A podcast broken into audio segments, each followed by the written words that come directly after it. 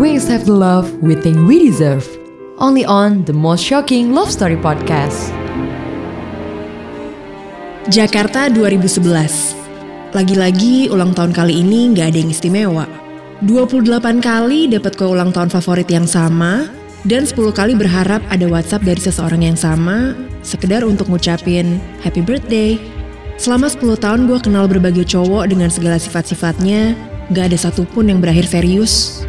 Profesi gue psikiater, yang ada malah kebanyakan cowok takut untuk berkomitmen karena merasa terintimidasi.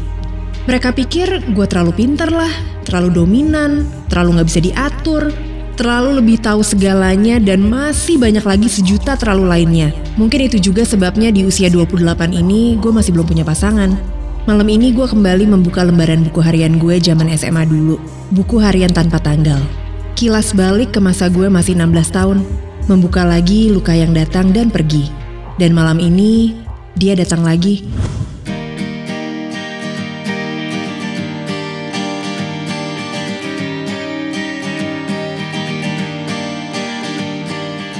Jakarta 1999. Hari ini hari pertama masuk sekolah. Seneng deh, ketemu banyak teman baru dan sekelas sama beberapa teman lama. Oh, jadi kayak gini rasanya jadi anak SMA. Pertama kali pakai rok abu-abu. Sampai tadi pagi sebelum berangkat sekolah, mama masih aja bilang kalau gue nggak boleh pacaran dulu. Lagi pula mau pacaran sama siapa? Sekolah gue kan cewek semua. Mama sendiri yang ngotot masukin gue ke sekolah cewek semua. Mana mungkin sih gue dapet pacar di sekolah? Mama bilang, siapa tahu aja gue kenalan sama anak-anak SMA cowok yang deket sekolah gue. Bisa aja kan pacaran? Orang tua gue maunya gue selesai sekolah dan kuliah dulu sampai jadi dokter. Nanti kalau udah jadi dokter baru boleh pacaran. Mama selalu bilang gue cantik. Gue tinggi, kaki gue jenjang, langsing, rambut gue panjang, kulit gue putih, muka gue juga mulus gak ada jerawat. Gue gak ngerti deh kenapa mama sering banget nasehatin gue biar gak pacaran dulu. Gue juga belum pengen pacaran kok.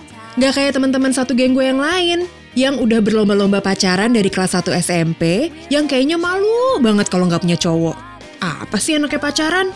Diteleponin terus setiap saat, diajak ngobrol di saat kita lagi nggak pengen ngobrol. Kadang-kadang dengan alasan yang gak masuk akal, kayak, tapi aku kan cuma pengen denger suara kamu. Ah, gombal banget. Diajak nonton film yang kita nggak suka di bioskop, diajak gandengan tangan di mall, sementara kita masih sering risih karena jadi diliatin orang. Gue memang belum pernah pacaran, gue cuma sering dengar cerita tentang orang pacaran dari teman-teman. Cerita mereka itu nggak membuat gue jadi pengen pacaran. Kayaknya nggak bebas gitu.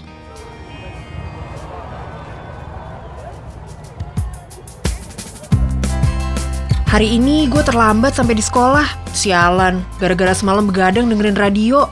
Banyak banget lagu yang gue catat judul dan penyanyinya, biar nanti bisa gue cari di toko CD. Untung mama nggak tahu kalau gue terlambat. Soalnya pagi-pagi buta dia udah berangkat ke bandara sama papa. Ada perjalanan bisnis keluar kota. Seperti yang udah gue sangka, udah pastilah gue dihukum. Nggak boleh masuk kelas di jam pelajaran pertama. Udah untung gue nggak disuruh lari keliling lapangan basket. Tapi cuma disuruh belajar di perpustakaan sampai jam pelajaran kedua. Tadi pagi di perpustakaan, gak cuma gue sendiri aja yang dihukum ada anak kelas lain yang juga terlambat datang. Pertama kali gue lihat dia, entah kenapa ada sesuatu yang membuat gue ingin lagi ngeliatin dia.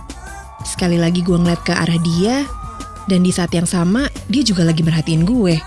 Dia ngajak gue kenalan. Namanya Aruna, anak kelas 1 C. Rambutnya sedagu, kulitnya putih, agak kurus, dan dia cantik kalau senyum. Waktu tahu nama aku Kirana, dia bilang, Nama lo artinya cahaya ya? Gue pernah baca di buku. Gue ketawa aja, membenarkan omongannya. Lalu gue tanya namanya artinya apa. Dia bilang, Aruna itu artinya pagi sebelum matahari terbit. Akhirnya kita malah jadi nggak belajar deh. Ngobrol sambil bisik-bisik. Anaknya seru juga ternyata. Dia suka dengerin radio, dan dia selalu ngikutin chart show tiap minggu. Jadi dia selalu tahu lagu-lagu terbaru yang belum ada di toko CD. She's a cool girl. Dia juga gak suka Britney Spears dan boy band, sama kayak gue. Kita punya banyak kesamaan dalam selera musik. Kita sama-sama suka acid jazz kayak Jamiroquai atau R&B hip hop gitu kayak TLC sama Jay-Z. Sejak kenalan di perpustakaan itu, gue jadi deket sama Aruna. Tiap hari kita pasti ngobrol, meskipun cuma sebentar sewaktu istirahat. Atau sepulang sekolah sambil sama-sama nunggu dijemput supir. Teman-teman sekelas gue mulai bertanya-tanya, kenapa sih kok gue bisa akrab sama Aruna? Karena dia lain kelas. Ditambah lagi, banyak yang nyangkain dia sombong karena dia nggak punya banyak teman. Menurut gue sih, Aruna nggak sombong. Dia cuma unik dan gue betah ngobrol sama dia karena kebetulan selera musik kita sama. Betah banget. Sampai udah seminggu belakangan ini, kita telepon-teleponan terus tiap malam. Pokoknya, kalau jam bikin PR dan belajar udah selesai, Aruna pasti akan nelpon gue ke rumah. Kadang-kadang ngobrolnya bisa sampai berjam-jam. Bete banget deh. Tadi mama sempet tanya-tanya, Siapa sih yang selalu nelpon ke rumah setiap jam 10 malam? Dan kenapa gue selalu sigap angkat telepon sebelum orang rumah yang lain sempat ngangkat? Mama kayaknya gak percaya waktu gue bilang itu teman sekolah gue. Dia bilang, pasti anak cowok dari sekolah lain. Sebel banget ya kalau orang tua gak percaya sama kita. Kita ngapa-ngapain aja dicurigain. Jadi, apa mendingan sekalian ngapa-ngapain aja? Waktu gue cerita sama Aruna, dia cuma ketawa. Dia bilang, Harusnya gue bersyukur karena kalau mama ngomel, berarti dia masih perhatian sama gue. Gak kayak mama papanya Aruna. Mereka tinggal serumah, tapi gak pernah ngomong satu sama lain. Sekalinya ngomong, pasti berantem. Aruna juga anak tunggal, sama kayak gue. Dia juga sering kesepian di rumahnya, dan dia jarang ngobrol sama orang tuanya. Dia bilang, cuma musik yang membuat dia gak kesepian. Dia betah ngabisin waktu berjam-jam di dalam kamar hanya untuk dengerin radio atau CD. Koleksi CD-nya banyak banget katanya. Dia ngajak gue main ke rumahnya kapan-kapan. Gue pengen banget lihat koleksi CD-nya. Pasti seru-seru deh. Sabtu jam 8 malam. Gue baru aja pulang dari rumah Aruna. Hari ini gue baru pertama kali ke rumahnya. Rumahnya agak jauh sih dari rumah gue. Dia di Menteng, gue di Brawijaya.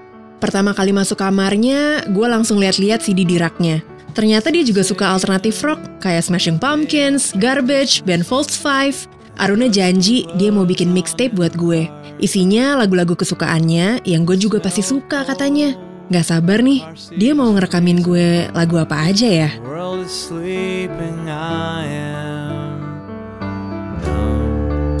Baru pulang sekolah, Aruna ngasih gue CD mixtape. Langsung cepet-cepet gue dengerin begitu sampai di rumah. Wow, lagunya bagus-bagus. Ada Oasis, Third Eye Blind, Cardigans, Dave Matthews Band, Band Folds 5. Nggak tahu kenapa ya, gue deg-degan waktu dengerin kompilasi CD dari Aruna. Belum selesai ngedengerin CD-nya, tiba-tiba Aruna nelpon. Lo udah dengerin CD-nya belum? Nih, lagi didengerin? Suka nggak? Banget, makasih ya. Sama-sama. Paling suka lagu apa? Semuanya suka kok. Oke, berarti sukses dong ya pilihan lagu-lagu gue. Sukses. Aneh deh, masa lagu-lagu itu semua akhirnya jadi ngingetin gue sama lo? Kok ngingetin lo sama gue? Kenapa? Gak tahu. Pembicaraan ini gak akan pernah gue lupain. Kenapa gue jadi deg-degan ya waktu tadi ngobrol di telepon sama Aruna? Gue gak ngerti deh. Ini perasaan kayak apa sih? Yang jelas, gue belum pernah ngerasa kayak gini sebelumnya.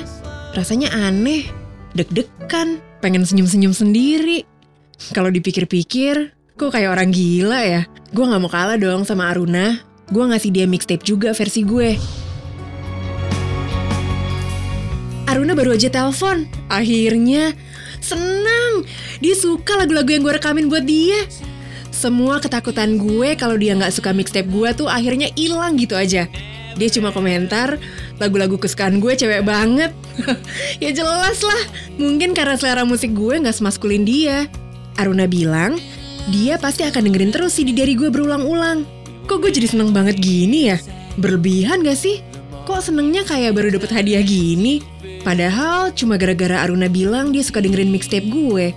Terus dia ngajakin gue nonton di bioskop minggu depan, hari Sabtu. Enaknya nonton film apa nih?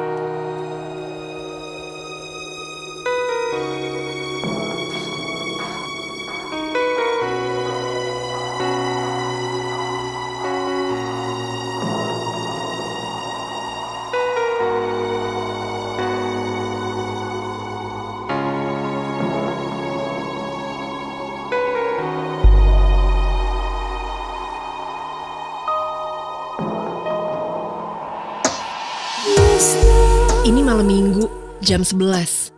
Gak bisa tidur. Dua jam lalu gue udah sampai di rumah.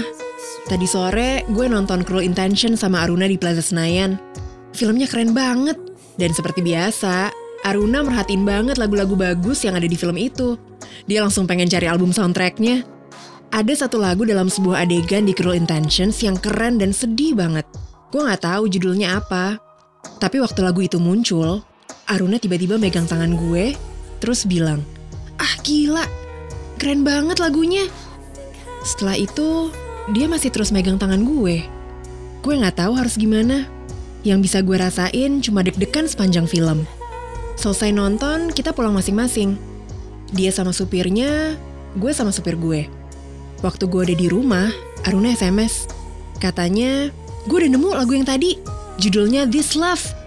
Mungkin sebenarnya SMS itu yang bikin gue gak bisa tidur. Atau mungkin keseluruhan hari ini yang bikin gue susah tidur. Waktu ketemu Aruna di bioskop, beli popcorn, nonton. Waktu dia tiba-tiba megang tangan gue, deg-degan di dalam bioskop, sampai waktunya pulang. Semua yang dilakuin hari ini sukses bikin gue gak bisa tidur. Gue gak tahu perasaan kayak apa yang gue punya buat Aruna. Yang jelas, gue care banget sama dia. Yang udah pasti, gue akan resah kalau tahu dia sakit, atau sedih, atau lagi bete. Gue senang kalau dia senang. Gue ikutan antusias kalau dia lagi sibuk ngebahas tentang lagu-lagu baru. Gue ikutan sebel kalau dia dimarahin guru gara-gara lupa bikin PR. Yang namanya sahabat, emang udah seharusnya seperti itu kan? Kita selalu pergi bareng setiap weekend. Kadang rame-rame sama teman-teman yang lain, kadang berdua aja. Malam minggu besok, teman-teman gue yang lain ngajakin ke parkit. Katanya sih ada R&B night. Duh, gue harus ngomong apa nih ke mama? Pasti dia nggak akan ngebolehin gue pulang malam. Nggak mungkin kan perginya sore, terus pulang jam 9 malam. Acaranya aja baru mulai jam 10 malam, dan udah pasti ngaret. Gue pengen banget pergi, Aruna juga mau pergi. Dia sih enak, pulang jam berapa aja nggak pernah ditanya. Yang penting dia pergi sama supirnya ke mana-mana.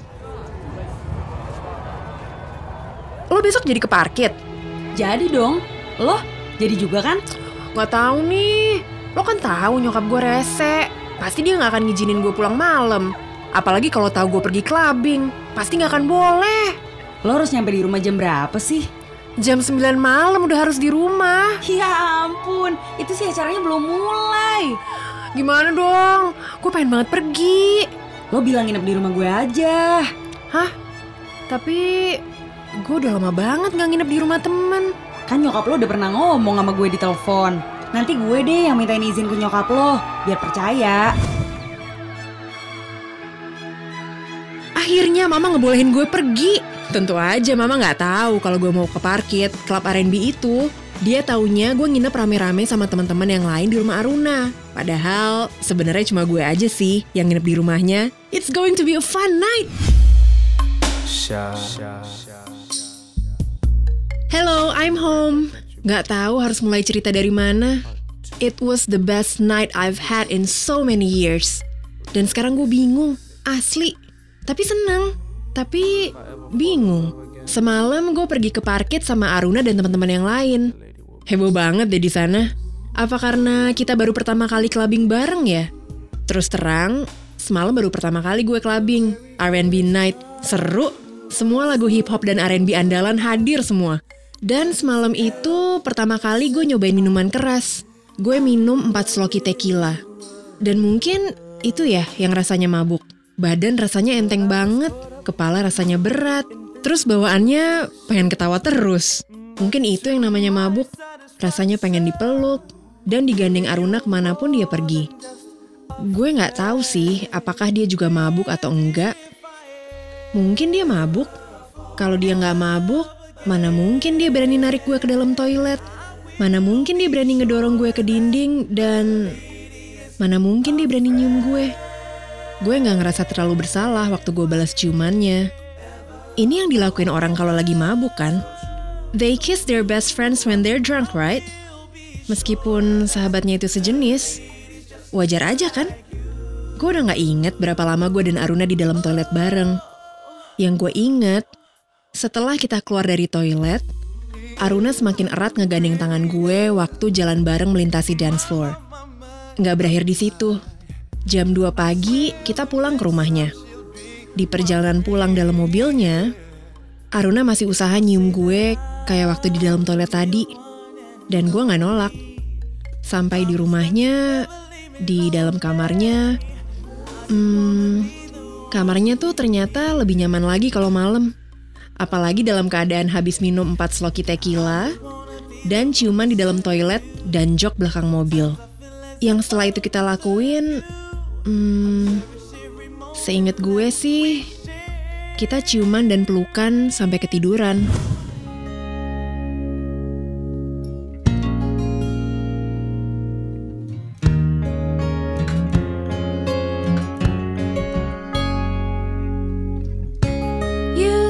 Bangun tidur, nggak ada pembicaraan apa-apa soal semalam. Ada sedikit perasaan aneh, tapi gue tetap ngerasa nyaman berlama-lama di dekat Aruna. Gue pikir mungkin semuanya wajar aja terjadi kalau lagi mabuk. Gue mulai bingung waktu Aruna nyium gue lagi sebelum gue pulang. Di bibir. Dengan gaya yang kurang lebih sama, tapi nggak seliar semalam. Oke, okay, now I'm confused. Apa sih artinya ini? Gue terlalu bingung untuk nanya. Terlalu bingung untuk ngebahas arti semua ini. Here I am, home, happy, confused. Lalu ada sebaris SMS dari Aruna. Hey, I miss you already.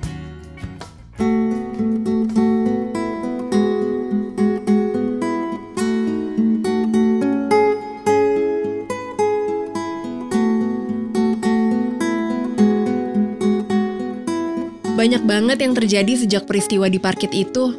Awalnya semua terasa aneh dan membingungkan. Harusnya kan gue dicium sama cowok. Tapi ini kok first kiss gue sama cewek? Emang sih awalnya cuma gara-gara mabok. Mabok yang kemudian jadi berkepanjangan. Hari-hari berikutnya masih seperti mabuk. Mabuk cinta. Dan sejak itu gak ada lagi gue lo Pelan-pelan semuanya berubah. Semua pembicaraan, semua yang gue dan Aruna lakuin, udah lebih dari sekedar teman, lebih dari sahabat. Kamu udah pernah kayak gini belum sih sebelumnya? Kayak gini tuh gimana maksudnya? Kayak aku sama kamu gini. Belum. Kamu? Aku juga belum. Aku baru pernah kayak gini pertama kali tuh sama kamu. Terus kamu seneng gak? Seneng? Iya, aku juga seneng. Banget.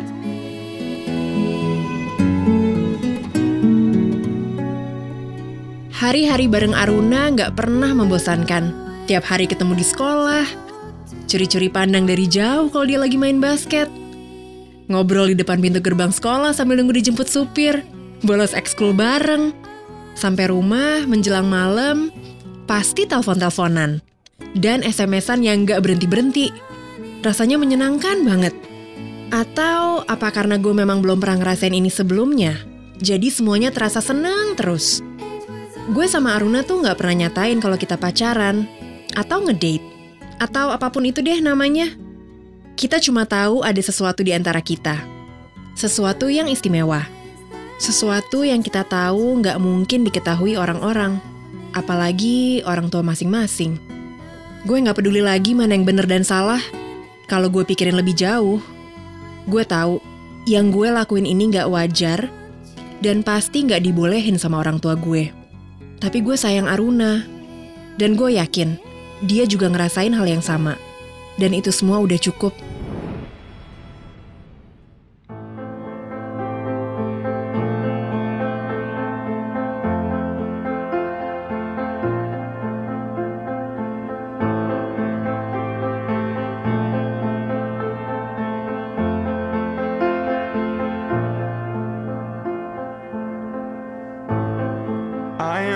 Kalau tiba-tiba ada cowok yang suka sama kamu, gimana? Kok nanyanya kayak gitu sih? Ya semuanya mungkin kan. Mungkin aja nanti tiba-tiba ada cowok yang suka sama kamu. Yang penting kan akunya gak suka. Kalau kamunya tiba-tiba suka juga, gimana? Kenapa sih kamu suka ngomongin hal yang belum kejadian? Biar aku udah siap-siap dari sekarang kalau itu sampai kejadian. Tapi kan belum tentu terjadi. Kan gak ada yang gak mungkin. Aku gak akan suka sama orang lain selama aku masih sama kamu.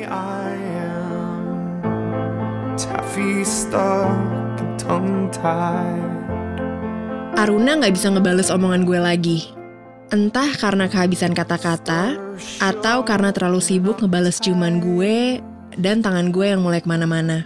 We were so close to this. Kita hampir aja ngelakuin sesuatu yang biasanya cuma dilakuin orang dewasa. Orang-orang yang umurnya udah 21 tahun ke atas. Tiba-tiba dia megang tangan gue. Kirana, Kenapa? I don't think we should do this. Do what? This, I'm not ready. We are not ready yet. Sialan, kok ditolak lagi? Hey, are you okay? Iya, Kamu nggak apa-apa kan? I'm fine. Nggak marah kan? No, Aku tuh sayang sama kamu. I know. Kita masih terlalu muda aja untuk ngelakuin ini. I'm scared. It's okay. Me too. Next time. I promise. When we're ready. Pull me out from inside.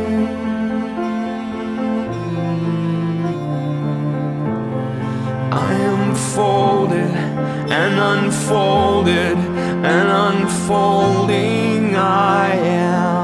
Gue berusaha untuk gak sebel. Gue ngerti dia takut. Gue juga takut. Tapi kalau aja dia bisa bikin gue tenang dan nyantai ngelakuin semua itu, gue bisa loh jadi gak takut lagi. Ya udahlah, I still love her anyway, with or without the sex.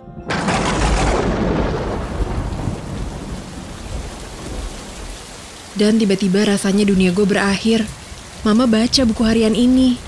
I don't think I ever write again. My days are over. It's over.